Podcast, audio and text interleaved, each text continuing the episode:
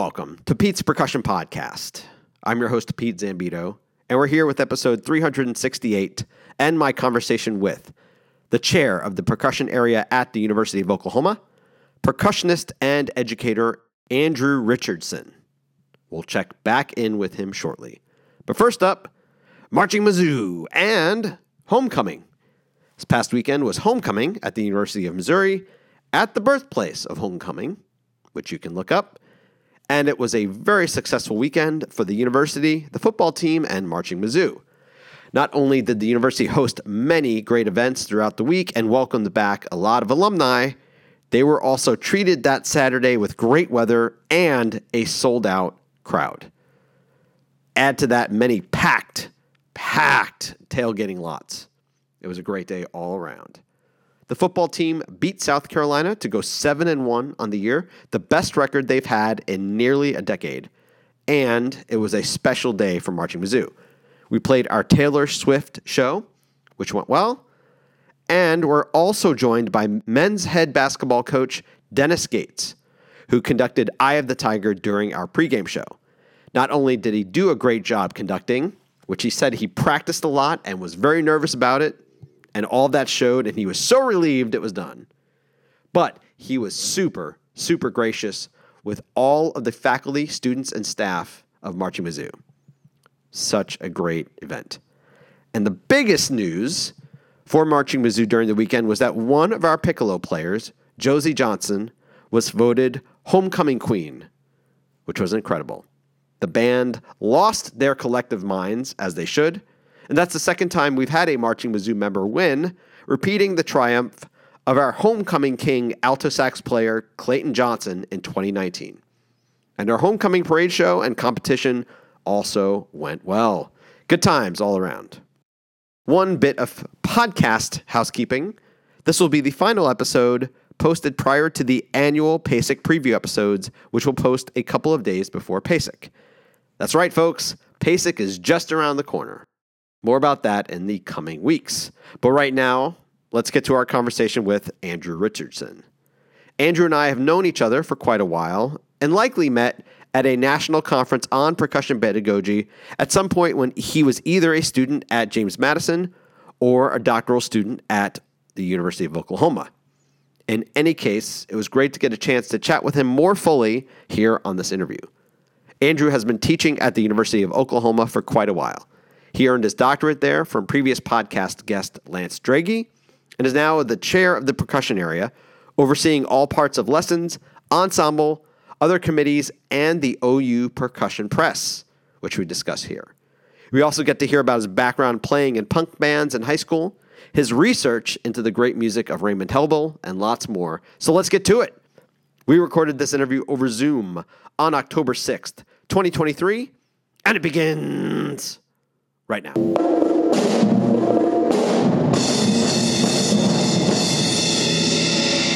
All right. So, Andrew, give me a summation of your percussion responsibilities and activities as they are at this point. Great. Um, well, first of all, thanks for having me. Um, yeah. You know, long time listener, first time caller, as they say. Um, yeah. But yeah, so here at University of Oklahoma, I coordinate all the percussion activities essentially, um, teaching lessons to undergraduates and graduate students, conducting a percussion orchestra and team conducting and supervising the percussion ensemble and different years, different responsibilities with the steel band and the Brazilian percussion ensemble, depending on what the graduate student um, situation is. Right now, we have a wonderful graduate student doing the steel band and the Brazilian ensemble, um, which maybe we can talk about later. Uh, other things, uh, the OU percussion press is still going, so I'm trying to um, shepherd that as best as I can. Then, of course, administrative aspects of having a relatively large studio with our own area of the building and equipment and all that goes along with that. And then service within the department. Um, currently co chairing the concerto competition committee, and I sit on graduate studies committee. And then, as much on top of that, playing as I can do. Well, let's start with you getting the position. I believe you were a were you a doctoral student That is correct. Yeah. Okay. I finished my doctoral coursework at the same time as someone who was doing some adjunct teaching was leaving. And so I was hired right away on a really part time basis to fill in for that person. Um, and so that was uh, 2013 is when I started as an adjunct faculty. It, w- it was Lance before you, right? Correct. Yeah. Lance Drege. Uh, so he's the person I studied with. Mm-hmm. Um, and then when he retired, I was hired to fill in for his position. Yeah. So your responsibilities are to kind of coordinate and chair and and all that stuff. What what does that mean in terms of other are there other percussion faculty that work with you? I know that you said that you have grad students who do some of that, but does that mean that you have other folks who are also on the faculty level with you? Right. Uh, this year, there's one other percussion faculty. His name's Ben Holmes, and he serves both teaching uh, undergraduate lessons in the studio as well as running the athletic bands. So he does the drum line in the front ensemble and uh, makes sure that the basketball band players are doing what they need to be doing and um, takes care of a whole lot of logistical issues uh, that go along with a large marching band at a big football school.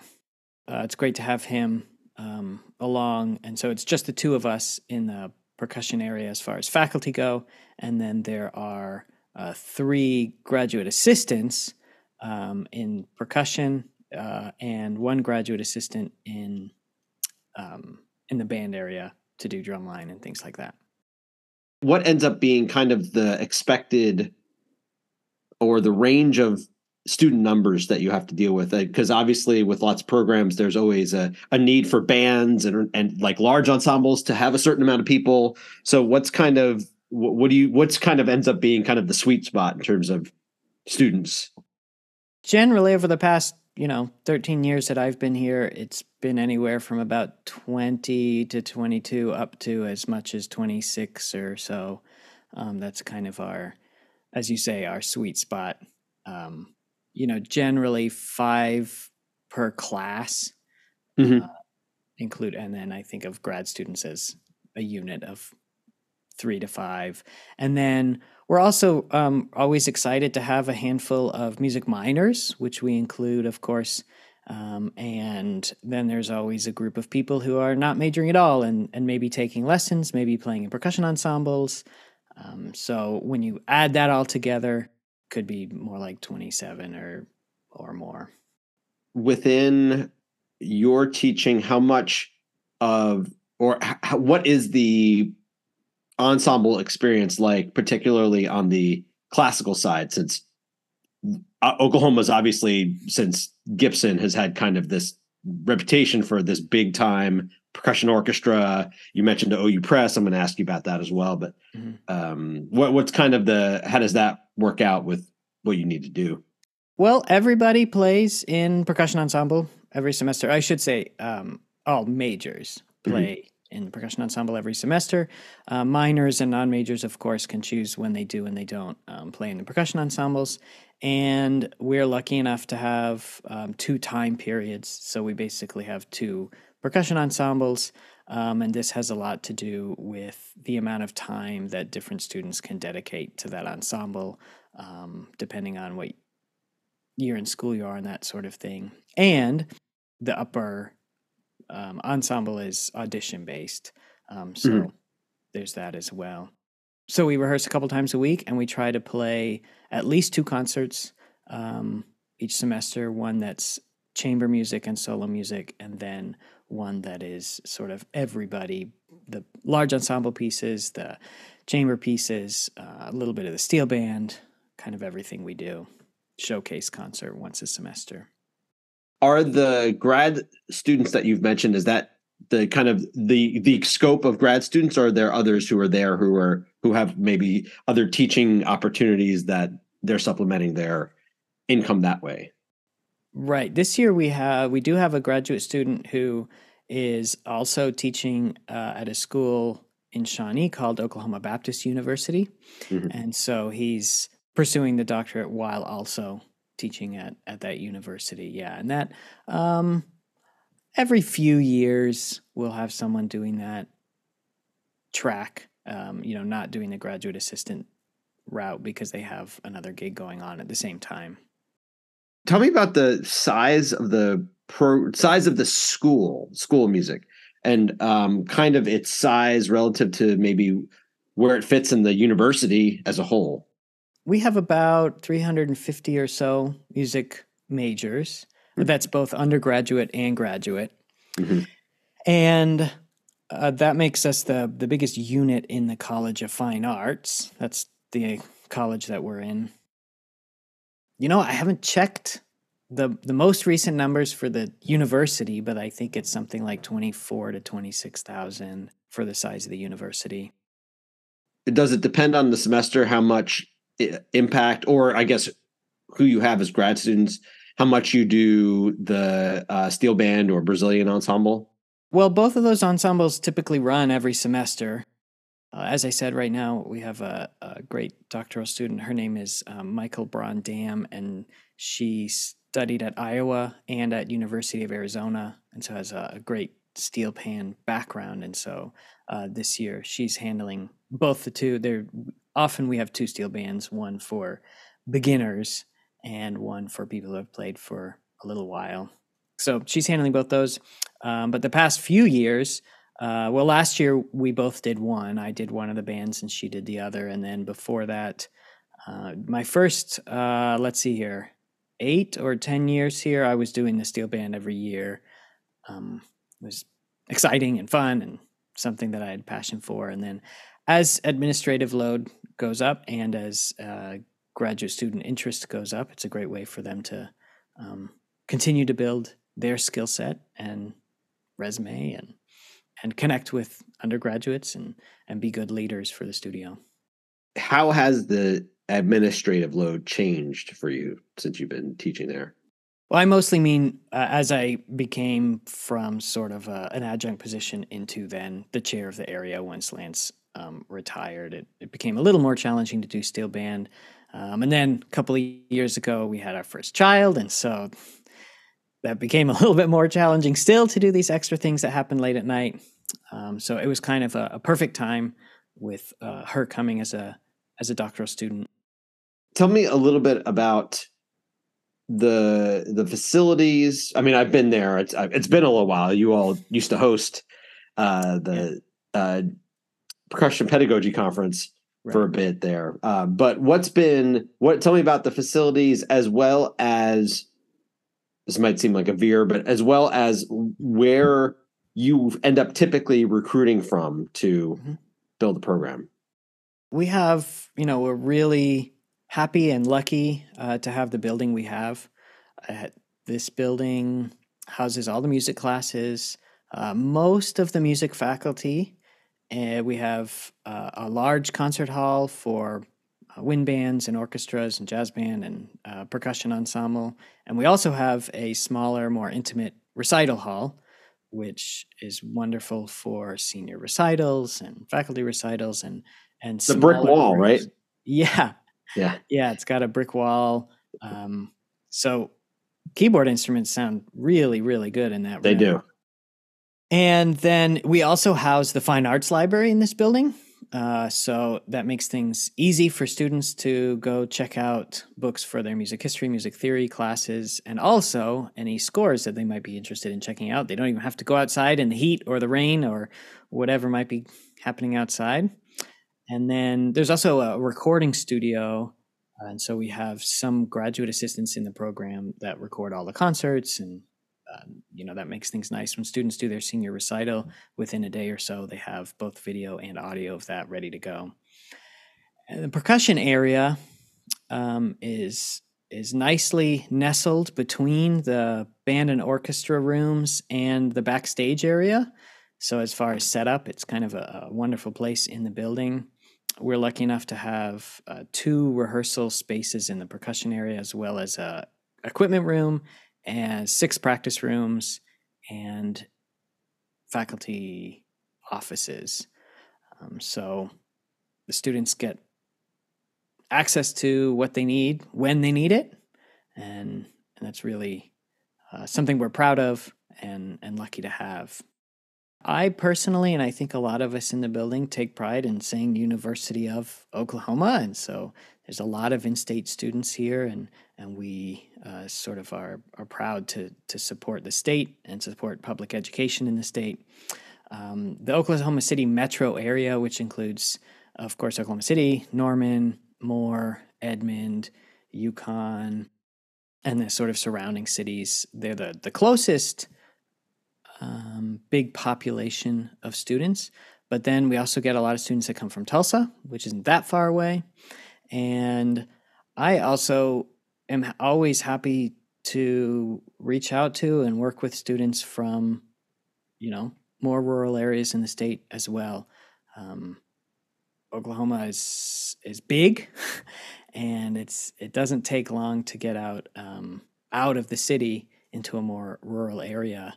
And, um, you know, I always encourage those students to think about us, even though um, maybe it's a little farther away or for whatever reason it's not the first on their list. I try to make sure they remember that we're here and, and we serve all students in the state. We also get a, a pretty sizable number for the school uh, from Texas as well, um, Dallas area and Houston area. I think those are kind of our biggest areas of, of recruitment as far as undergraduates go. Graduate students, sort of from all over, whenever I get to meet people and chat to them about the program, basically. It is kind of fun. This is an interesting uh, day to talk to you on this since uh, Oklahoma and Texas play tomorrow. Yeah. I, obviously, this will post well after that, but it's just kind of funny about. It's like, oh yeah, I was reading that you two, you're those two, the Red River rivalry, or whatever they're going to start calling it when they're both in the SEC next year you know. Well, still across from the river, you know. Yeah, right. So you haven't moved. Yeah, right. Yeah. Yeah, it's an exciting weekend for everybody. I know the students always really, really look forward to that trip.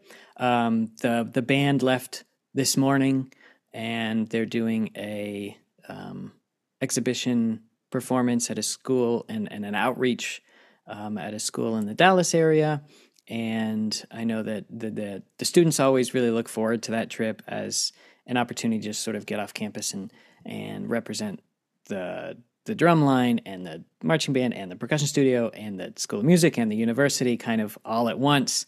Yeah. And then the game hopefully will be really really exciting as much as some OU fans probably want to turn the tide and and blow out Texas this year the way that they did last year. Uh, it, it, probably doesn't make for a super exciting game um, when that happens. So I hope the game's just exciting, and of course, you know, go OU. But right. um, I, I, think it's always it's always a fun weekend uh, for those students to get to experience that. I know you're not you, you're not uh, necessarily working with the band, but do they get to travel at all? I mean, aside from this, this is obviously like they always go to this one, which sure. is in Dallas, right? Sure. The Cotton yeah, Bowl. so they do this uh, neutral, quote unquote, neutral location, right. and yeah. Cotton Bowl at in, in, Dallas at the start of the Texas State Fair. Oh, nice. Yeah. yeah so, um, but traditionally, for the past few years, they've gone, of course, to that game. And then if the Oklahoma State game is in Stillwater, the band will go to that game. And then often uh, one other or maybe two other games where the whole band goes, maybe Baylor, maybe TCU, maybe um, Kansas, Kansas, something like that. Yeah. And then uh, the other away games, there may be a smaller contingency of, you know, 100 to 150 pet band that goes.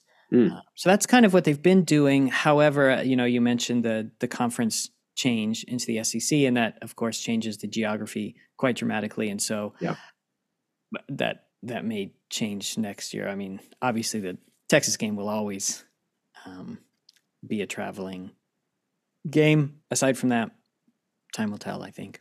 Yeah, I think I think actually we will play you next year. Oh yeah. Yeah. I saw looked at the schedule. I think I think that's happened. I don't know when, but yeah. and I think it might be here. But you know, that was that used to be. I mean, well, it was one of those like back in the day. That was a big deal for Mizzou. Uh-huh. I don't think it you all cared like because you were probably you kicked the butt, kicked the butt, you know, pretty regularly. Yeah. There are a couple like you know Missouri. We used to be in the same conference, and now we will be yep. again. So that'll be um, not as new of an experience. It'll just be a return to doing what we used to do. Kind of like a couple years ago, they did two games with Nebraska. You know, that used to be right. a really big game, and so yeah. it was fun to be able to do that again. Yeah, sure. All right. Well, let's talk about OU Press. So, um, go ahead and just, just give a little bit about the history before you kind of talk about what's what the how that still continues to be an important part of the percussion ensemble curriculum. Well, you mentioned um, Dr. Richard Gipson. He, you know, he's the one that started this um, in '78, I believe, and uh, there's a, a, grant from the university to kind of get this thing rolling.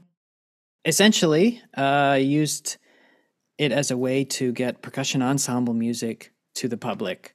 Um, there was a, a sort of one of the ways to think about it was when quote unquote percussion orchestra or larger percussion ensemble music um, perhaps was not jumped on by publishers who were thinking about, you know, how marketable it might have been at a time when there were pieces that needed a equipment that not everybody had and number of players that not everybody had and and when publishing cost mm, um, you know when the publishing costs were different that may have been a risk uh, that fewer people were willing to take on. And so this was a way to um, promote this genre and this ensemble. Um, and so over the years, there have been quite a few commissions of r- r- important works. Um, Crown of Thorns, Diabolic Variations, and uh, Nine Perfections, and that's kind of the the short history.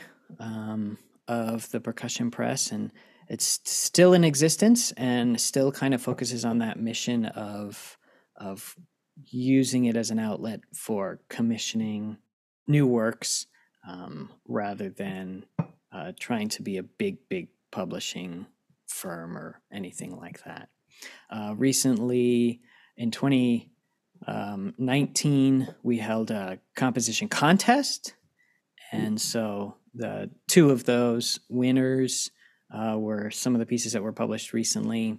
And then last year, we published or, or commissioned and premiered uh, work from Jessica, Jessica Flanigan mm, yeah. Refield, um, yeah.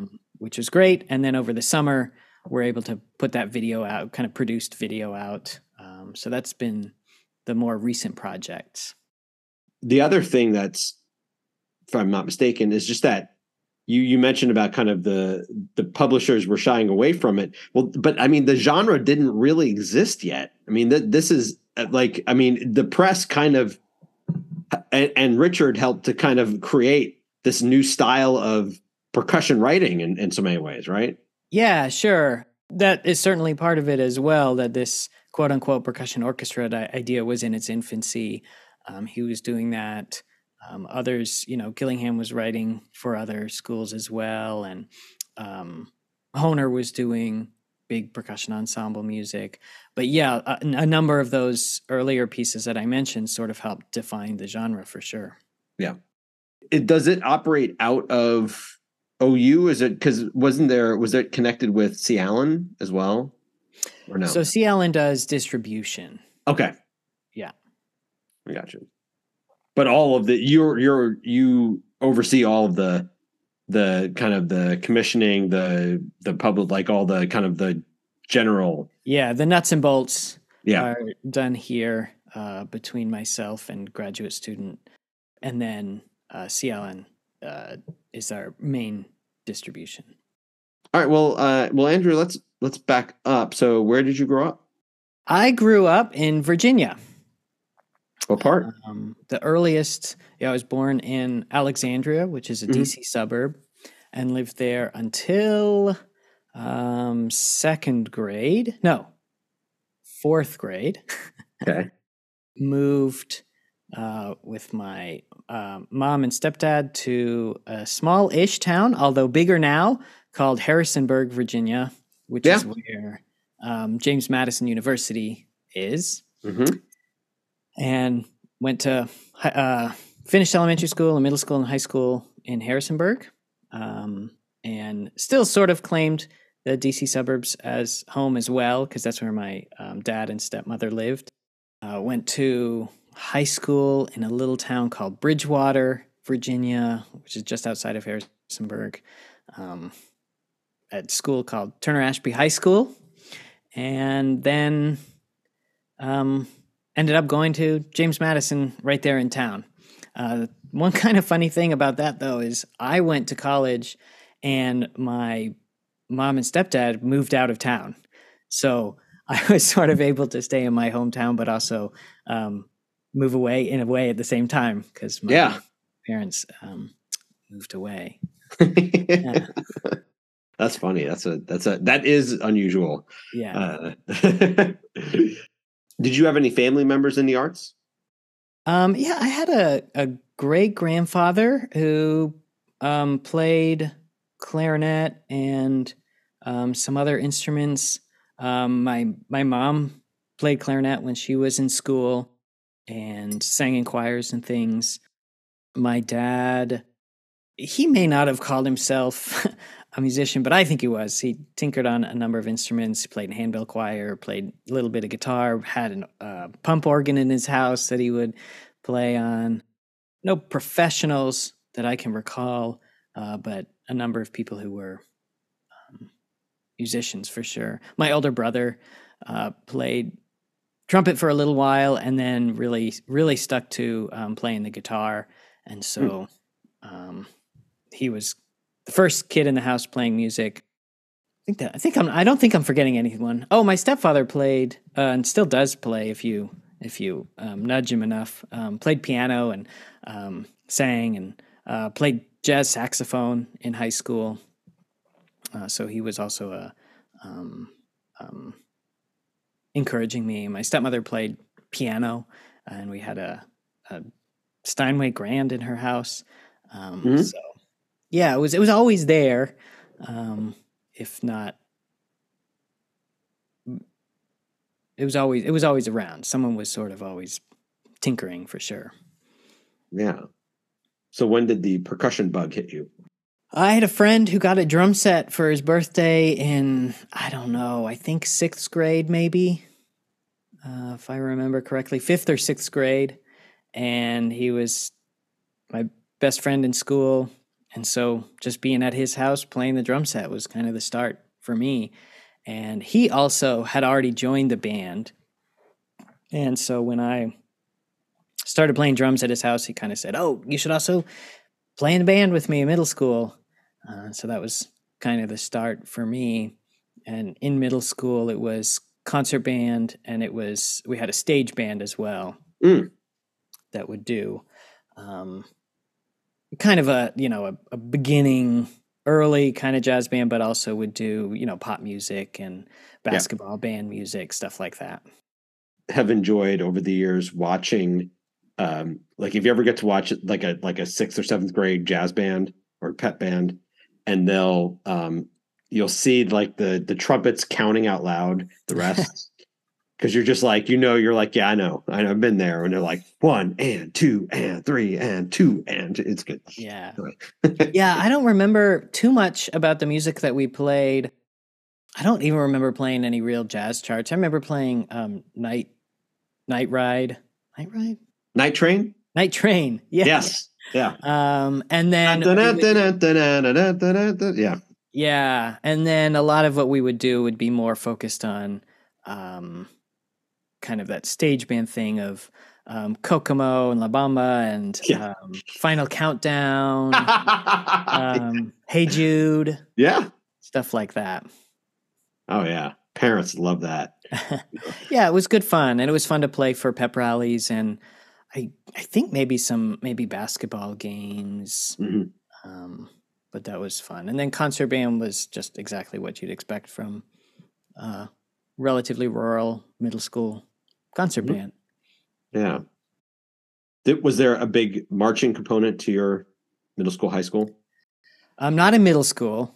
Uh, mm-hmm. Uh, while there was, I believe, a middle school team, football team, there wasn't middle school marching band. Uh, the first experience that we uh, got was the summer between. Oh, I take that back. uh, you were there was an invitation for eighth graders to come to one football game, but then the summer between eighth and ninth grade, you would go if you if you signed up for band. That's mm-hmm. when you would. Um, the f- very first thing you did was a parade in the summer in second or third week of July.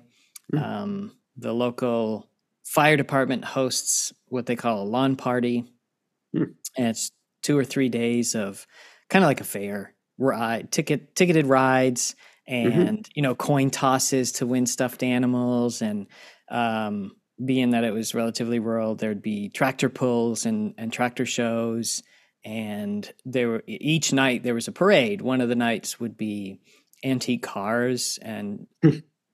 and uh, emergency vehicles. Yeah. And then another night would be the tractor parade of antique tractors. And one of those two nights, the uh, our marching band would march through Bridgewater and play the fight song, essentially. Yeah. Um, and so that was my very first marching band experience. And I was a little bit hesitant, as I recall, um, because it was something that I just, you know, didn't really know about. Oh, should I do this? And kind of got talked into it um, by friends and the teacher, and um, loved it.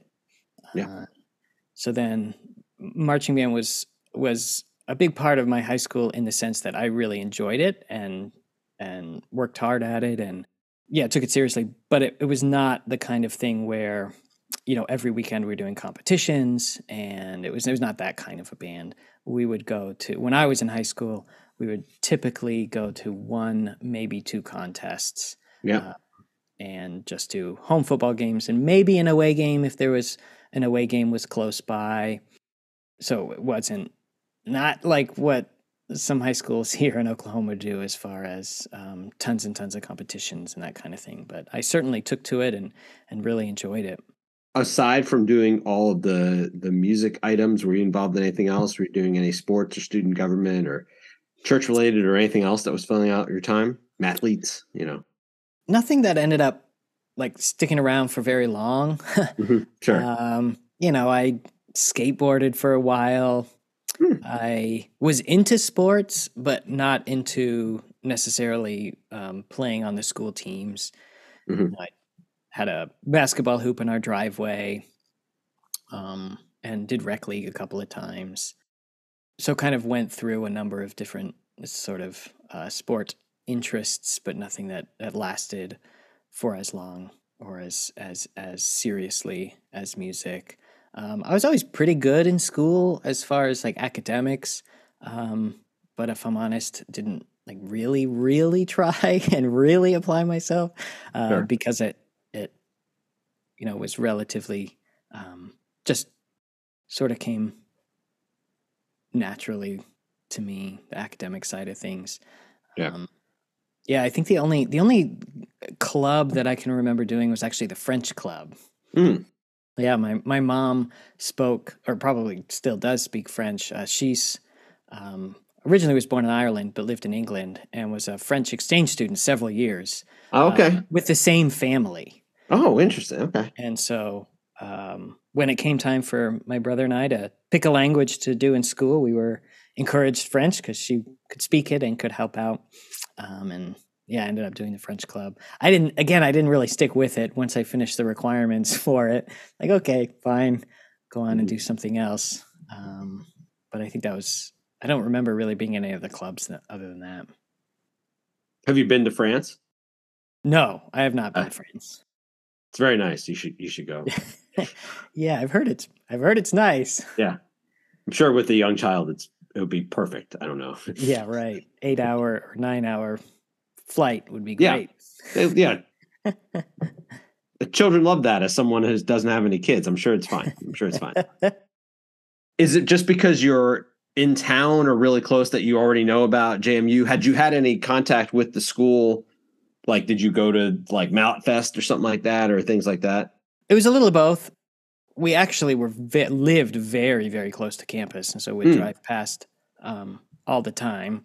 And um, friends, uh, you know, my parents' friends or friends from their churches would um, be professors there, and so I'd meet people that way. And yeah. you know, you live in a college town, and friends at school, their teachers or their um, parents were professors. Yeah, uh, my uh, oh, we also ended up having season tickets to the football games, and oh. so would see the marching band every every home game for um, most of my high school. So that was, of course, a huge influence because um, the, the marching band is big and yeah. really good and um, really inspirational. Um, they do uh, host summer band camps, and so I went to those twice. Uh, used to be uh, Yamaha Sound of Summer Camp. I don't know if that what the situation is right now, but um, essentially drumline camps. Um, when I was in high school, uh, section leaders would be would be um, the the high school would sort of give scholarships to section leaders to go to a summer camp. Yeah, um, and so we'd all go to the JMU summer camp. So that's kind of how I got really connected with the school. Um, and then in my senior year, started taking once I decided I was really serious about this and interested in majoring, started taking lessons from a graduate student there named Dave Helms. Oh, I think you know David Helms from maybe meeting at NCPP conferences. Um, he's not in the field um, any longer, but he was a graduate. That name student. sounds familiar. Yeah, yeah, he was a graduate student at JMU um, mm-hmm. when when I was a senior in high school, and so took lessons with him and and was able to then you know go in music building and see concerts and things, and that really clinched it for me. Yeah. How does lessons work? Because it, it is a big program with, and it was Bill Rice that was there, right? When you were there. That's right. Yeah. So how did how did he run the program? What was your interaction with the other faculty that were there and all that stuff? Mm-hmm. My first year, he was teaching all the applied lessons, um, with the exception of if students were playing drums in the jazz bands, they also got an extra lesson on drum set from a faculty member named Marlon Foster. Mm-hmm. Rick Deloney, who's still there, uh, was doing the drum line. Mm. And so that's that was the faculty situation when I was there. So um, we all studied with Bill, Bill Rice, as you mentioned. Uh, you know, I mentioned Dave, but there were graduate students, one or two graduate students each year that I was there as well. Mm-hmm. Uh, my senior year, another faculty member joined uh, named Michael Overman. Yeah. And then uh, the lessons started to sort of get split up. Um, mm-hmm. You'd either, as I recall, maybe you'd take um, from one faculty member for a semester or two, and then take a semester or two with the other faculty member just to kind of get both. Or yeah. some students would do half an hour with one and half an hour with the other at the same time, like during the same semester. Yeah, uh, just sort of depended on uh, different student situation and where they were in the degree and recital, uh, things like that. So then for uh, the end of my undergraduate, and I'd stayed on there for masters. Um, had both Bill and Michael Overman. Yeah. And I, I did end up taking um, a semester or so with Marlon Foster as well, uh, studying just drum set. When you were taking from Bill, was the focus on on total percussion? Was it more on excerpts or orchestral style? And where you get because I know that Overman is a big was a big marimba person. So were they splitting it up that way, or was they everyone kind of teaching everything? Generally, everybody was teaching everything. Uh, in different situations, maybe they would lean into a student's strengths by pairing them up with the faculty who had a similar strength for that. Um, of course, my first three years, it was just Bill and it was total percussion. Yeah, um, he did everything except, as I previously mentioned, the jazz drum set um, faculty member. And then when Michael came, yeah, he, I remember playing all instruments for both of them. Um, just different semesters, focusing maybe a given semester I would do keyboard works with Michael and percussion works with Bill, and then maybe the next semester we'd switch or something like that. Um, but you're right, Michael is was uh, a fantastic marimba player, and so once he uh, was there, I, would say most then of the keyboard playing that I did at least was really focused with him and the percussion with Bill. And studying timpani with Bill was um, really nice too. He had a part of his career was as a professional timpanist, um, so it was nice to get that experience from him. He's really strong on snare drum, if I know.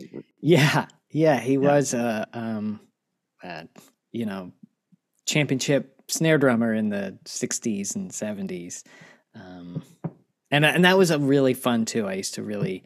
Uh, liked hearing. I've always been really interested in in the historical aspect of what we do, and so hearing him talk about you know that time period of of drum corps and of percussion in general and um and he studied um also with Honer, and so yeah. kind of getting the inside perspective there of that program uh, all those things really um added to my interest in percussion to sort of think more academically and more um, more seriously and really think about um, different ways to pursue it as a career.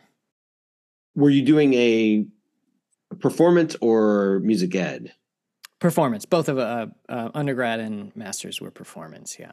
Okay. Were you required to do marching band for that, or did you uh, do perf- it just because? Or I was going to do it no matter what. Um, as I recall, music ed had to do it two semesters.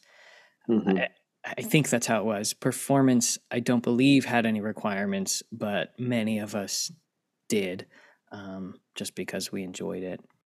I ended up not doing it my senior year because I had hurt myself over the summer and had oh. to sort of reduce my playing um, for that fall semester of my senior year. And so couldn't end up marching or, you know, chose, sadly, chose not to do that, just thinking of of time and and intensity of playing, just trying to reduce things a little bit so that I didn't get too far behind or or injure my arm even more. What happened? Uh, it was just a simple overuse. Mm-hmm. Um, my it's kind of uh, started, uh, you know, a little bit embarrassing. My high school rock and roll band was doing a reunion show. Oh, and we just got together and played and of course it was at like 11 or midnight and at that point i had not been doing that type of playing and being awake at that hour for a few years believe it or not i was not a late, a late night person in college and mm. anyway so doing this really long um, really rambunctious rock and roll gig at midnight with a bunch of friends. Um, but then so i think that maybe started it but then uh, the next couple of days i had a, a project uh, that was essentially typing for 48 hours. Hmm, and I right yeah. those two together sparked a little just kind of tweaked my um, wrist and elbow. Um, uh, you know one doctor sort of said tendonitis, but of course, tendonitis doesn't really mean very much. It just means inflamed tendon. Um, yeah. It's one of those diagnoses that doesn't mean a whole lot. Anyway, for me, it just meant I had to be careful for um, a few years. Um, and it, then it just became normal for me to be really aware of warming up and what I eat and what I, um, you know, hydrating enough and sleeping enough and taking care of myself in terms of lifting and, and using the computer and all that sort of thing. So it wasn't um, any sort of tragedy. It just meant that for that fall semester, I really had to take it easy, and so I didn't do marching band.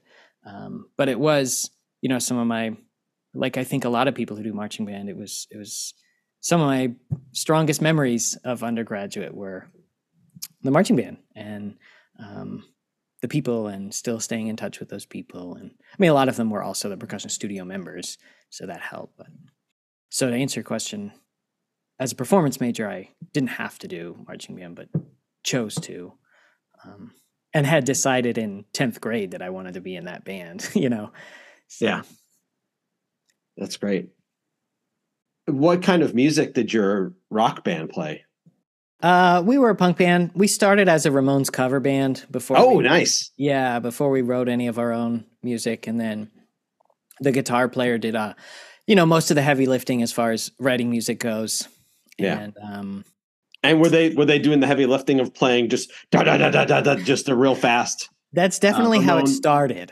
yeah. um, that's definitely how it started. Just really, you know, three chords on a guitar and yeah. Gigs taking 35 songs in 18 minutes kind of thing or Yep. Yeah, exactly. um, and then as as especially as the guitar player got better and better, um, you know, his his songwriting got better and the style of uh, changed a little bit. It still p- kind of stayed in that punk hardcore sort of vein. But that was mostly, you know, once we we went to different colleges and that was kind of the end of it. But for a couple years, it was really fun and um, played a lot of shows, mostly um, house parties and um, garages and just like packing a hundred people in someone's basement, that kind of thing. Yeah. But great sure for the fun. years, I hear. yeah. Yeah. It's funny you mentioned that because at some point in high school, I, um, I, I don't know what it was, but we we actually did realize like hey, we should probably put earplugs in. And so, believe it or not, and even as a high schooler using earplugs. Now, when I went into marching band rehearsal or something, I foolishly did not until right. I really learned more about it. That that was a fun band uh, for sure. I don't know if you've ever heard this, but when um, there's a really good documentary on the Go Go's. Uh, okay, that no. came out a few years ago, and one of the things they said that was kind of kind of unlocked them a little bit for me. I mean, I was always a fan, but is they because they started out as a punk band, and one of them said, "Yeah, we just kind of slowed the tempo down like 20 beats." and then all of a sudden, and if you hear think of something like we got the beat, and it's like like if it like that's where it begins. But then the actual song is like do do got to do like it's almost a groove. And it's like it's just 20 beats slower. And and they're like now that's pop music. Yeah right right so yeah i mean if you listen to you're right i mean like blink 182 i mean kind of like exactly yeah. yeah and i mean even the clash yeah oh yeah you listen to those albums eh, you just pull one song from each album and you don't know that necessarily they're the same people. So yeah. Oh my gosh. I mean, the first the first few years, you're like, I, I mean, I I can barely listen to the early stuff. Uh, London Calling and After, where I'm like, now this is a great band. Uh, yeah. you know, when you get to like Guns of Brixton and Clamp Down and uh, all the ones from like that, you know, Rock the Cat. Like when it when you're like, oh, they actually like they figured it out. They have yeah. they there's like real music here. yeah, for sure. Yeah, and it's an attitude too. You know. Yeah. Um, just like any genre title, punk doesn't necessarily mean that much as far as what it's going to sound like. You know, you right. listen to, quote unquote punk bands and maybe they're totally different, but um, yeah, attitude is a whole other story. Right. Yeah. Yeah. Well, it's kind of funny, even if you like Ramones, you listen to like how polished I want to get, be sedated is versus like chainsaw or something yeah. like that. Where you're just like, who, who, what? It's like someone like cleaned this band up or something. yeah, and I sort of remember. I mean, uh, maybe someone will fact check me on this, but I sort of feel like Joey wanted to be a pop star more than yeah. you know. So uh, yeah, they're really playing pop music. They're just doing it in a a, a really um, kind of bare bones way and fast. As so yeah, and purposefully not not like learning anymore. basically. yeah. Uh, there's there's a great I don't know if you've seen there's a great documentary about them from a long time ago where they were just they were like what was wrong with music in the 70s it was like where do I begin and they they're just showing like clips of Emerson Lake all this uh, Emerson Lake and Palmer this and they're just like what yeah, yeah. it, was there any picture, particular reason you decided to stick around for a second degree there? You know, the fact that uh, Michael Overman came during my senior year sort of meant that even though I was staying in the same place, I got a new experience uh, as far as applied percussion mm. goes. You know, I, I, got to study with a, a new teacher. Uh, so that was um, inviting. Uh, there was a assistantship opportunity, which is, of course, always great. So I think those two, once I uh, those two things were the I think the bigger factors. Um, mm. And you know, it sounds kind of cheesy to say I loved the town, but I did, and um, my girlfriend, now wife, was there, and so you put all that together, and it, it's like an easy, kind of an easy thing to do. And you know, I sometimes say to my students now, maybe you shouldn't always take the easy road. It just worked out well for all those sorts of reasons. Um, but one of the big things was, uh, oh, and not only was Michael Overman a new faculty um, who helped um, or you know, so I could stay but also get a new experience.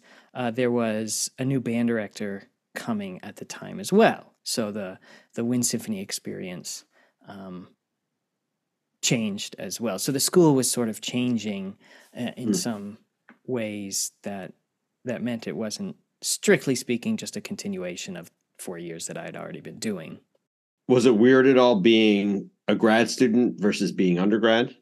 At first, yes. That's something else that I've, you know, talked to my own students about who have um, considered doing the same thing here where um, and and really any incoming master's student if you go right from undergraduate to master's and you have an assistantship you are really close in age to some of those students or potentially even younger than yeah um, that's true some of those other students uh, so yeah there was a little bit of a transition time uh, for me to get comfortable um, leading and for the rest of the studio. Um, one thing that helped was I was teaching the percussion methods course right away. Um, mm.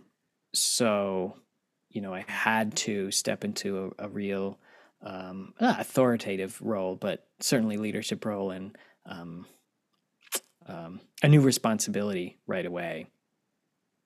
Um, but yeah, that was a, a you know there was a, some time to from time to time it was a little bit transition to get used to.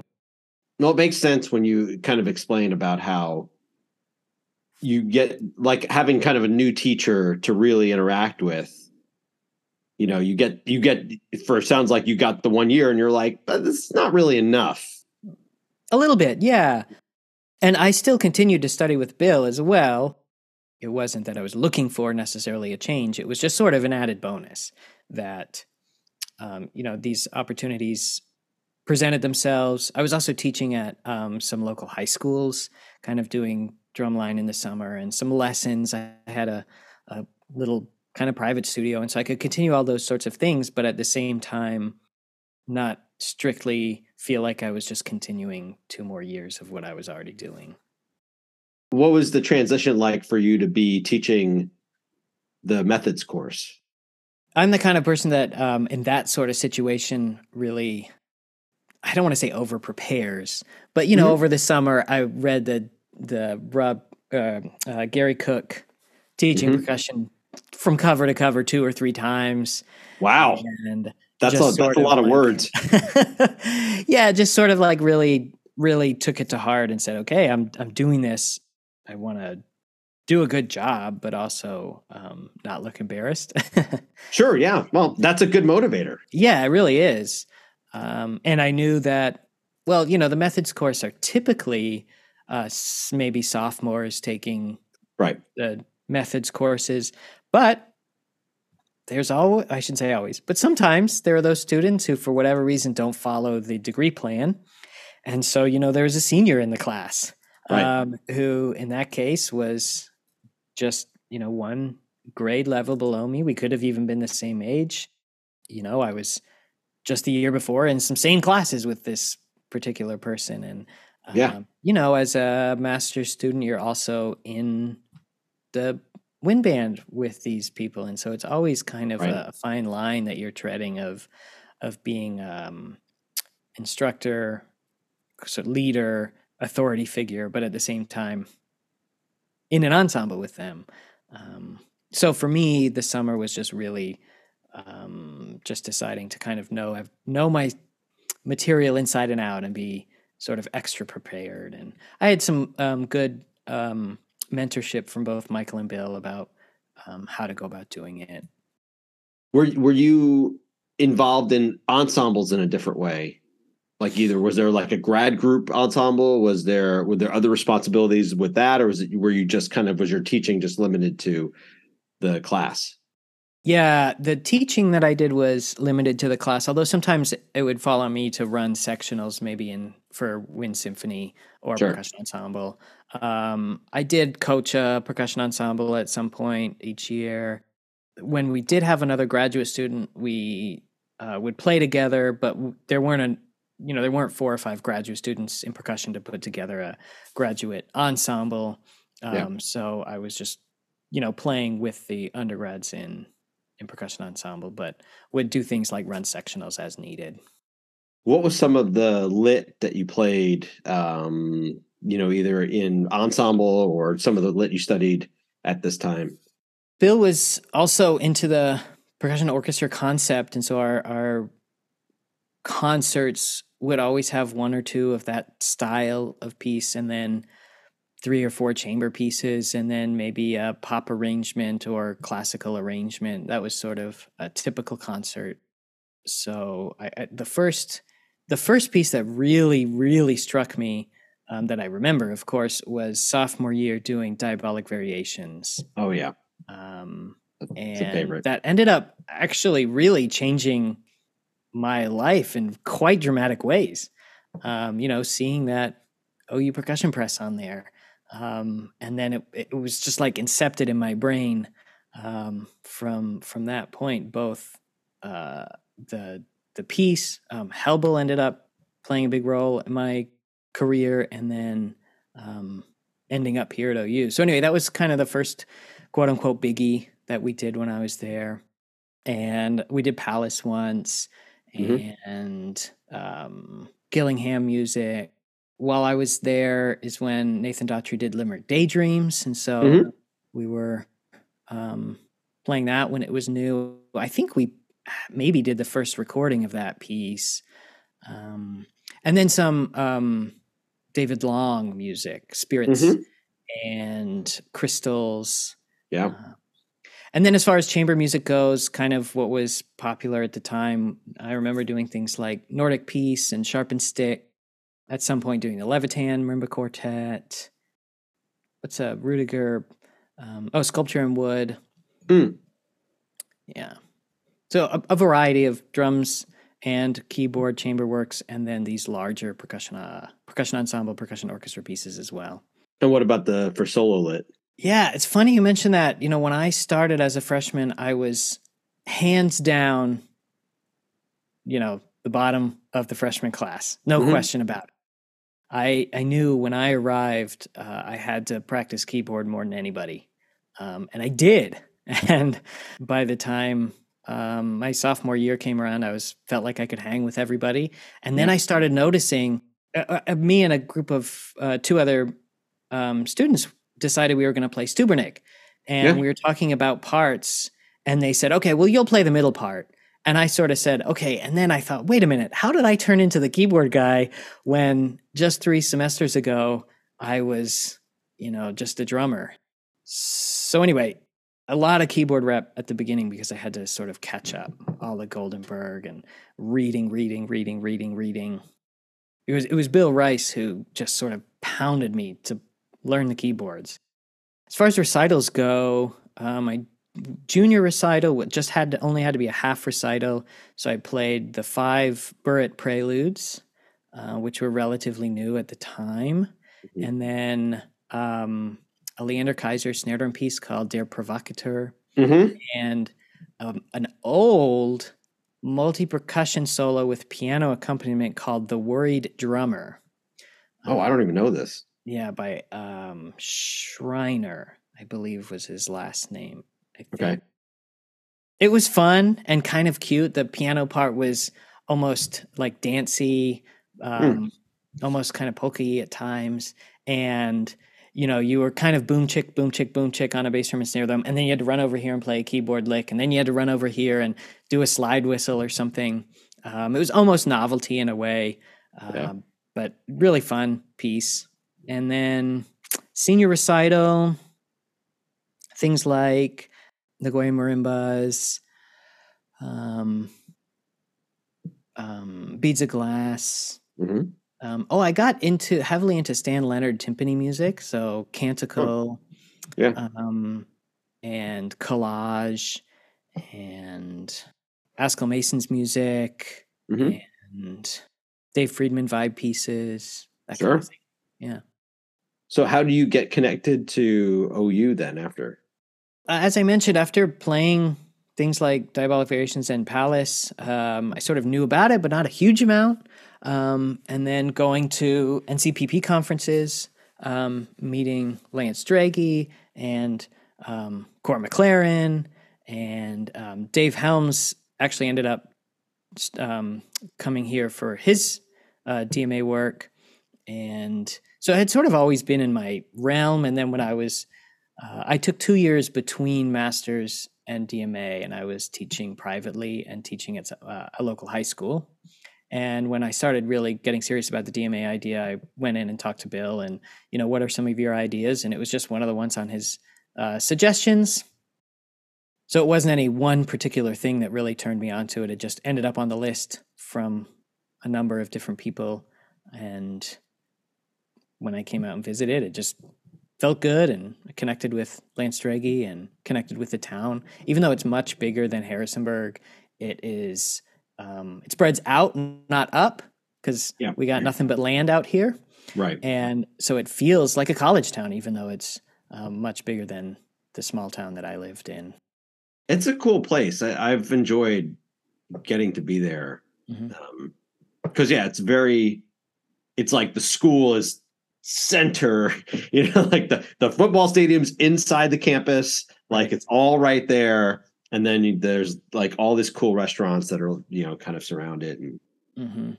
yeah. Well, at least that's what it's like in, in mid May when I've been there. So I, don't, I don't know about the rest yeah. of the year. I can't. I can't. Yeah, yeah. Mid May is a good time to come as long as the weather is uh, not too dangerous. Yeah. Right. Well, yes, that's the other problem. yeah. So. Yeah, that's yeah. been that's a couple times. A couple other guests have brought up the the, the Moore mm-hmm. tornado from because it happened during NCPP. Yeah, yeah. No, no, that wasn't the well, that was sort of the second big, big one that people talk about. Right, because there was one bigger one, um, uh, probably ten or twelve years before that one. Yeah, um, ninety nine or something, ninety eight. I should probably know that, but yeah. Um, yeah. So that you know that that is a concern, but it's everywhere has their thing, whether it's right. earthquakes or tornadoes or hurricanes or right. Yeah the break you took between your master's and doctorate, did you think I'm definitely going to get my doctorate? It was like, well, maybe I'll just see where where we what I end up doing. Yeah, no, I did not think I'm definitely going to go back sometime. Uh, I finished my master's and I got um, hooked up with a Harrisonburg High School and had a really meaningful uh, relationship with the, the head band director there, and he was a great mentor, and I enjoyed working there. Had a little private studio, um, that I would travel to people's houses or schools, that kind of thing. And it was great. And then I just, at some point, you know, was thinking long term and thinking, um, I'm I'm enjoying this, um, but I sort of felt, you know, from my time as a master's student that I I thought, you know, I I think I enjoy working with college students as sort of my I think that's the age group that I work best with. Mm-hmm. Um, so then I started thinking like, well, maybe I should um, look at college teaching, which meant maybe I should think about the DMA, and it just sort of went from there. There was no moment where I said, okay, I'm definitely going to do this, or um, uh, I never really felt unhappy with what I was doing. I just decided it was time to explore other options. Were you getting to play during those two years, or no? As much as I wanted to for okay. sure. Um, I was uh, actually renting an instrument, um, um, a marimba, and I was able to have a marimba in my house, so I could still play that. And um, when the neighbors weren't home, I could still play a drum set. And um, I was playing in uh, the Massanutten Brass Band, which is a community um, British style brass band not mm. New Orleans style brass band. Ah, okay. and that was fun, and it was really stacked. It was a bunch of college professors, uh, as well as a bunch of people who had been playing for years and years and years, and and high school and middle school band teachers. And so, even though um, you know it wasn't a professional group, it was really quite stacked, and we could do two or three rehearsals and play a concert, which is one of my favorite ways to do things because it keeps things really exciting. and the band would go and do competitions, and we went to the North American Brass Band Association contest, and one year we were top of our class, and so yeah, I got to play as much as I wanted to, and then doing different gigs and solo, and it, it was really just what I I had the time to do it if I wanted yeah. to, for sure. When you move to Oklahoma, what's the welcome to Oklahoma moment? okay, well, this is kind of a funny story. The very first time before I moved, when I came to audition, um, was driving over to campus from the hotel, and I drove past a Whataburger fast food restaurant, mm-hmm. and mm-hmm. I because they're regional, I didn't I didn't know they were real. I knew them in King of the Hill. They went to um, they went to Whataburger, and so I sort of thought it was like Krusty Burger a little bit. Like just oh. that's the name of the burger shop in King of the Hill. And yeah, I yeah. drove past one and it was like a double take. Um, oh, that's a, that's a real restaurant. Um, but that was before I moved here. Uh, yeah. When we moved here, the first couple weeks were actually kind of it was great as far as starting school and meeting people in the studio and OU. Um, but it was one of those summers where I think there was something like 30 or 35 days in a row over 100 degrees and our air conditioner broke. And then when our washer and dryer were being delivered, they accidentally dropped the dolly onto the dryer. And so they had to then replace the dryer. And oh my, uh, my car, when it was parked on the side of the street, got hit. Um, really, it, it was not huge damage. It was fine. But like kind of a bunch of these little things that, in looking back, my wife and I often talk. I wish we had kept a journal or something just of what that first few weeks was like because it was sort of one little you know in in retrospect inconvenience after sure. another not not any big deal but it was a funny couple of weeks mm-hmm. um, but starting school was great um, yeah just accepted right away and um, made friends right away. And there's another DMA student starting uh, the same semester as I did, and so we connected right away. What were assistantship responsibilities at that point? Yeah, I was doing the methods course, the um, steel band, and uh, teaching a couple of lessons. And at some point, I was the equipment manager. At some point, I taught um, we have a, a non-major drum set course um, for mm. anybody on campus. You don't even have to have played drums ever. Yeah, it's real like drum set lab type course. I taught that at some point. I've gotten to do with that. That's that's fun actually. It that's, is fun. Yeah. Yeah. You don't you don't start with the Neil Peart, but I mean you get there. yeah, right. That's the yeah. final project. That's fine. Yes, exactly. It's why everyone just has to play YYZ, and it's, it's right. Yeah, pretty awesome. Was there anything related to marching band or no? Uh, not for me. Mm-hmm. Uh, I of course would go, and I still go. Um, show up at rehearsal from time to time, and just you know support support those students and support that ensemble as much as I can. And I love going in with the band to football games um, when when I can. And but no, someone else's assistantship duty was to do the drum line. You know, you're mentioning that you eventually start teaching adjunct. Um, was the transition? Did you doctorate and then, or were you still a doctoral student when that actually switched? I did my defense the very first semester. I had finished all my coursework and finished my assistantship duties and that sort of thing, and just had did my defense right at right during that first semester. But other than that, it was a clean switch. I think I remember this. Your wasn't your dissertation on uh, Raymond Helble's marimba music? Yeah, yeah, yeah. exactly. And so I kind of alluded to that earlier that diabolic variation experience really, really came back. Um, uh, yeah, I wrote my paper on his marimba music and um, its pedagogical uses uh, from the well-tempered marimbist up through grand fantasy and toccata fantasy and and comparing his music with um, romantic and classical piano music and the the similarities there and how you can um, learn from one about the other and and how that can in, um, influence your practicing and your interpretation that kind of thing. What's something that's you still that's still kind of really relevant about it? Well i think one thing is um, recognizing the importance of listening to non-percussionists play um, yeah.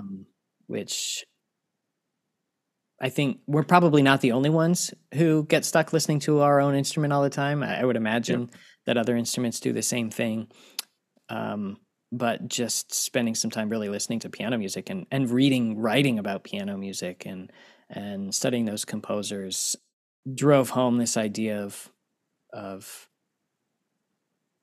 of studying not just percussion music and whatever piece you're playing, maybe listening to that composer's other works if there's mm-hmm. other works that are not for percussion, listen to those ones as well and see what you can get out of it. Helble was a violinist, right? Um, yeah, that sounds As right. His primary I, instrument. You know, I can't remember off the top of my head, but um, he certainly was not exclusively writing for percussion. That's for oh, sure. Oh no, not at all. Yeah. You might have even told me about this, or I think I saw your presentation at NCPP when you were when you were doing this research. That you know, as hard as uh, the E flat minor toccata is, and it's very hard. Mm-hmm. Um, I, I, recorded it, you know, I'm yeah, yeah. but um, the prelude, some of those, some of the stuff in that is insane, right? Sure, yeah. they have the, you know, at least you only have to do it once, and they're, you know, three minutes long or something instead of twelve. yeah. But um, yeah, some things um, in those preludes that are sort of uh, known as uh, if not the first time that some techniques were used, the first time maybe they were written down explicitly mm. to be done. Yeah. Uh, things like kind of reverse sticking, where mallet three is higher than mallet four, um, mm-hmm. or one handed rolls explicitly written down. Um, that kind of stuff that that maybe was the first time um, that it was explicitly written down. But yeah, there's some really tough stuff, and the first few of them are 12 tone as well. And so, just harmonically, challenging. Yeah. Aren't there some spots where he's got like like a like a cross like he's got kind of cross playing too going on? yeah, on? you definitely have to cross your hands a few times and kind of turn your hands backwards. And legend has it that um, Leigh Stevens said, you know, I dare you to write me something I can't play. Um, essentially, maybe it was mm-hmm. worded differently, but that's sort of um, yeah. That sounds like something yeah, something Leigh Stevens in the seventies would have said. yeah, they were they were both students from Eastman, and that's how they sort of got connected. And um, yeah, so yeah, some of those preludes are really quite quite challenging, and even the well tempered marimbist, which is um, uh, on the page, kind of looks like beginning and intermediate playing, is not exactly. I mean, it's right. It's really piano, piano influenced by piano playing in a way, and so you're asked to do some things um, that we can do on the instrument. And that's sort of what draws me to his writing and, and any writing that um, takes full advantage of what our instruments can do. You know, from studying, I, studying both the grand fantasy and the toccata fantasies, uh, so much is through, it's all through composed. So you're basically, you're having to, do, you have like some ideas that certainly carry over, but the way to play them are just, you're like, I always say that if I ever decide to pull that piece up again, I, I have to, I know that I have to basically just leave an hour a day of practicing just for that piece, just to get it kind of close again. Yeah, for sure. For sure. that, that's how much stuff there is. it's, it's, it's a bear. Yeah. Um, Toccata fantasy for sure. Yeah. So. yeah. That was where this concept I, I like you know, I just would, I remember having just a list of, okay, measure, you know, 20 and 22, measure 40 and up to 46, measure 100 to 102, whatever it was. And no matter what I was doing that day, I had to hit those licks for 10 mm-hmm. or 15 minutes. Um, yeah. Uh, which actually became a really, I think, good way to practice. And I tell my students the same thing like, you make yourself a list of everyday licks that no matter what you're doing, if you don't have time uh, or you're focusing on something else for the day, you have to have to have to do those quote unquote everyday licks. All right, Andrew, I finish out with a segment called Random Ass Questions. Okay. Ready? All right, first question An issue in percussion education or percussion performance that most gets under your skin or drives you the most nuts? When students are really, really well told how to hold sticks or mallets, but very little attention paid to how to move those sticks or mallets. when grip oh, is great, when grip okay. is really good, interval changes are not so good, or stroke type is not so good. That's bothersome to me. Interesting. Why do you think that is? I don't know. Maybe if students aren't taking private lessons uh, and they get a quick from a friend, hey, this is how you hold the sticks, and then they're kind of just on their own to figure the rest out, maybe, or uh, you know, just that kind of thing, probably. Hmm. Or you can look at a picture and see how to hold really well, but then you're alone for the rest of everything and just yeah. kind of make up your own way to deal with the rest of it. Next question uh, What are the ways that you've thought about or um, dealt with any issues of inclusion and diversity and equity in your teaching, playing? I think mostly just trying to make sure that everybody feels like they can see themselves in the career, whether that's um, sharing music from different composers, um, pl- sharing videos um, of performers, um, inviting different guest artists, uh, that kind of thing, so that um, anybody in our our uh, you know the last thing I would want is for someone in the studio to feel like um, they can't see themselves in the field as a professional. All right. Other questions? Has anyone ever nailed an impression of you? And if so, how when I was in high school, someone dressed up like me for Halloween. Ooh. Oh, and actually, when I was a doctoral student, someone dressed up like me for Halloween. So, what, what, what does that mean? Well, you know, just wearing a sweater over a collared shirt is kind of my go-to look. Uh, at least, you know, now in high school, it was wearing a hoodie, sweatshirt, and you know, so it, it wasn't exactly like I had a um, distinctive look. It was just that I had the same look. oh, I see. yeah. Fair enough. Did you see? You saw those people and were like, "Oh, you, you yeah. dressed up, but you look good today." yeah, absolutely. Yeah. All right, nice. What is the most imp- well? Speaking of clothing, what's the most impractical item of clothing you own? Uh, probably the least worn item of clothing I have is like a white tuxedo jacket that I have for the occasional pops gig here and there. Ah, yeah, yeah, yeah. That can work. It's weird how that has become, or that's like that lets us know we're in a pops gig sometimes. Yeah, yeah right.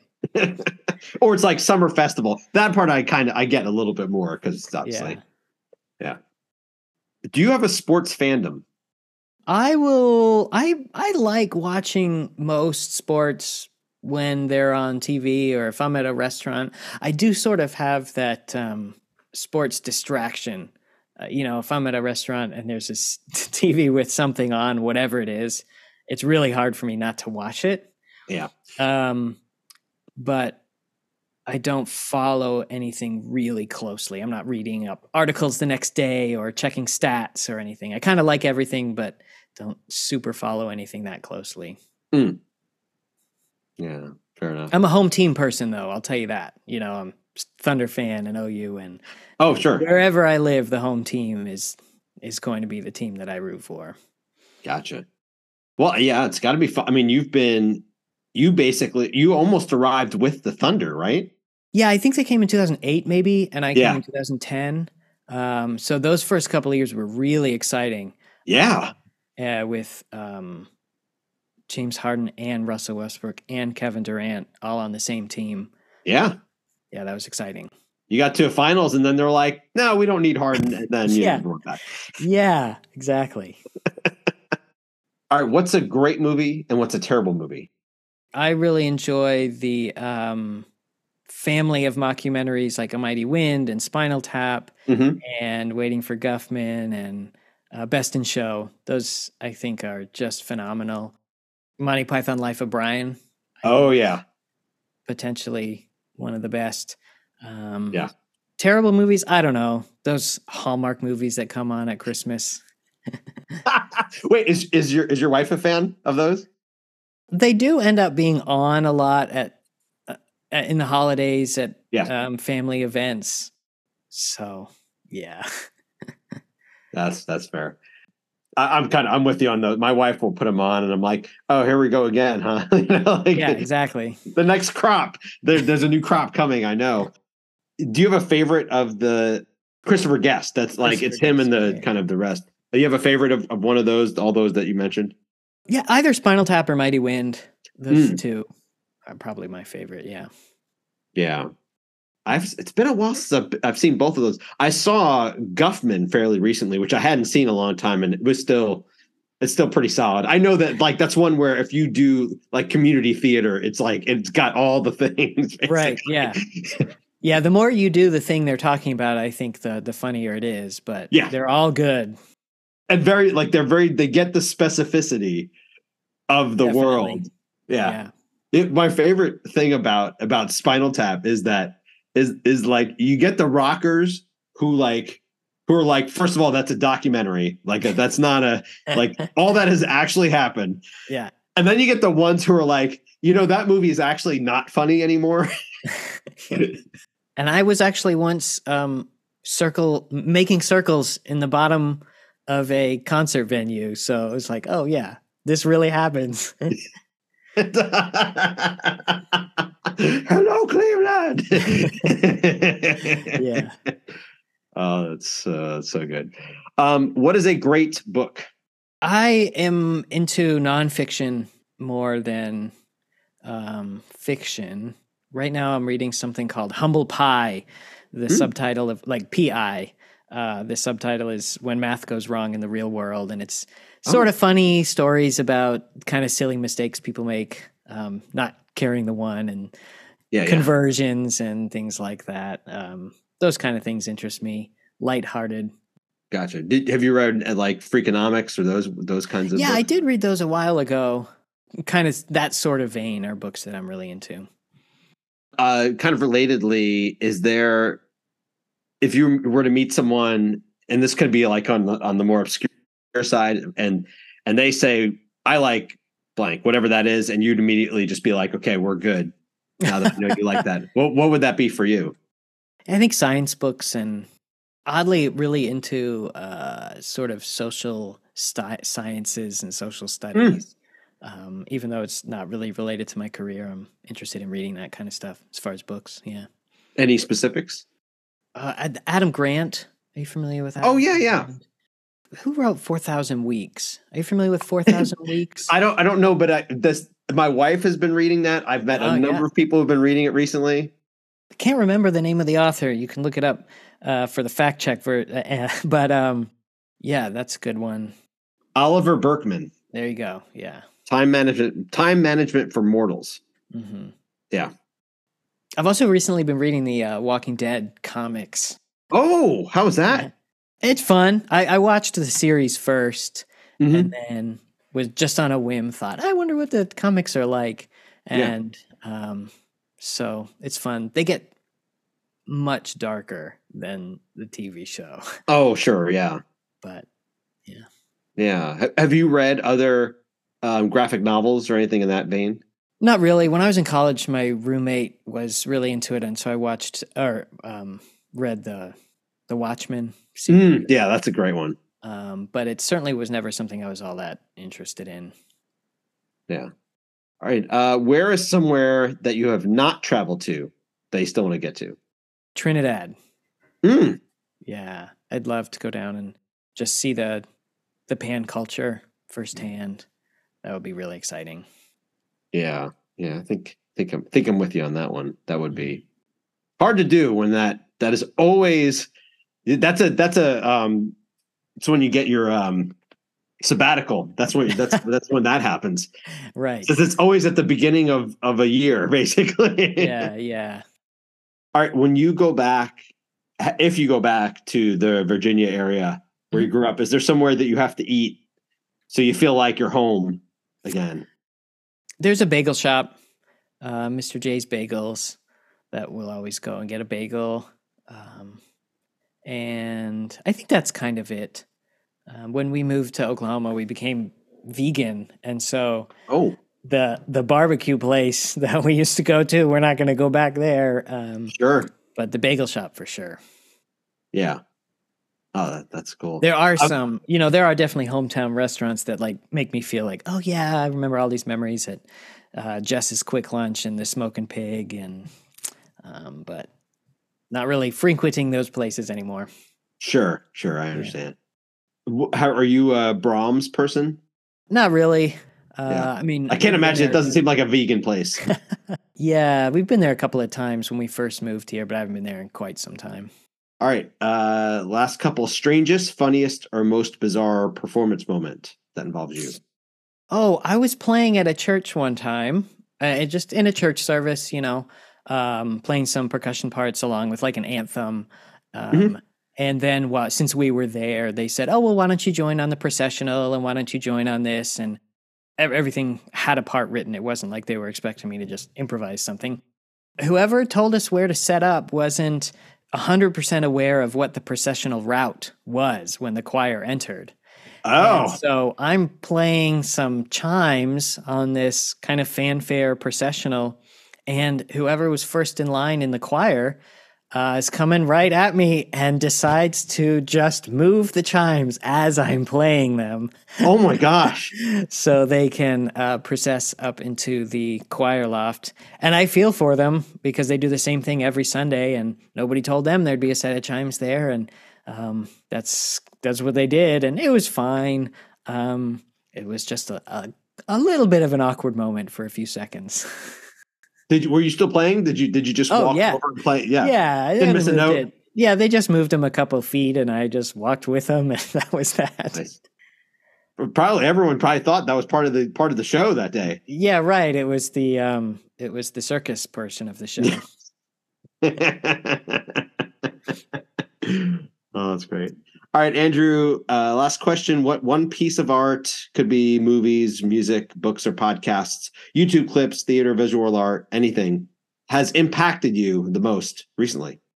A couple of weeks ago, the the OU Wind Symphony played their first concert. Yeah, it's not necessarily that there was one given piece on the concert, but just um, the students really came together and put in a lot of hard work and just put on a really, really really good show and they were all excited about it and it was just kind of a, a good time and a good moment for those students and um, i think that was the most recent like kind of yeah this is why we're here. This is why we're doing it. Um, and so i think that was a great way to start the year and i'm excited for um, the other ensembles to do the same thing here in the next couple weeks when they have their first concerts. Closed with a piece by omar thomas um, uh, called caravana oh, okay. that was really. Do you know that one? I don't know. I know Come Sunday. Okay. And, a, yeah. and a couple others of his, but I don't know the, the Caravana. Yeah. Really exciting. Um, kind of uh, influenced by um, music from the Caribbean. And Omar, I actually went to college with Omar, so that was kind of cool. Oh, sweet. Yeah. Yeah. Yeah, he's he's, uh, he's, he's really good.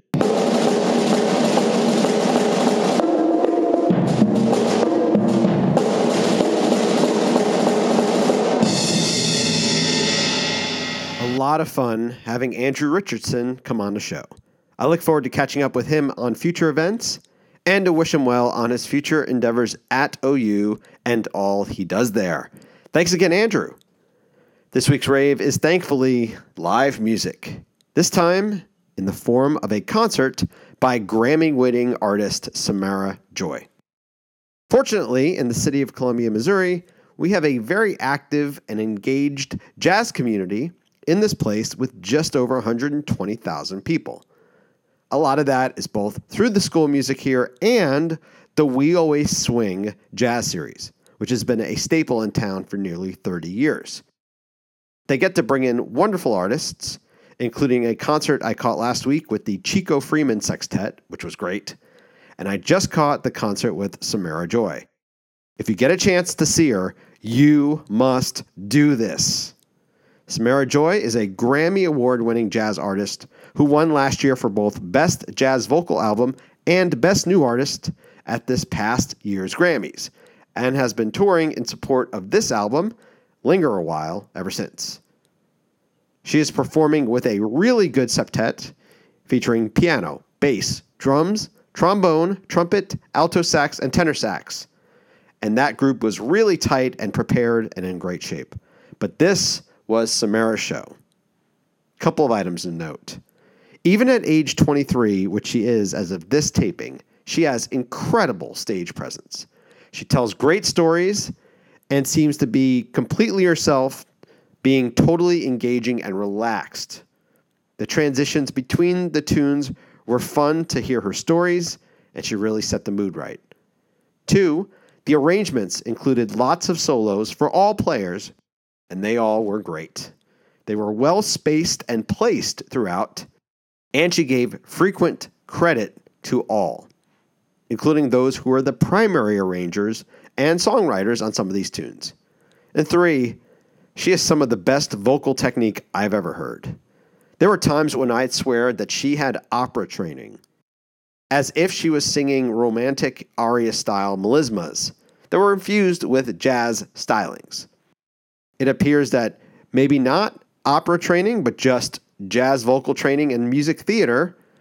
But wow, was it all just super solid. She could hold notes super strong and super long, and never did it appear that she ever put out much effort. And it was all even more impressive because it never felt like she was showing off. It all fit the music as it was arranged. If you have the chance and she's coming to your town, please go see her. You'll be very happy you did. And that's our show.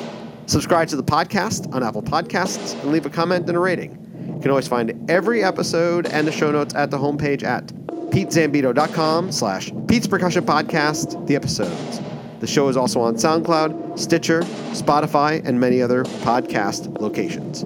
If you're on Facebook, like the page Pete's Percussion Podcast. You can find me there on Instagram and Twitter at Pete Zambito or by email at petesperkpod at gmail.com. And I will not catch you next week because there will not be a show, but I will be back in just under two weeks for my annual PASIC preview episodes. Hopefully, you are registered and ready to go, and I look forward to putting those interviews out for you. Stay tuned, and until then.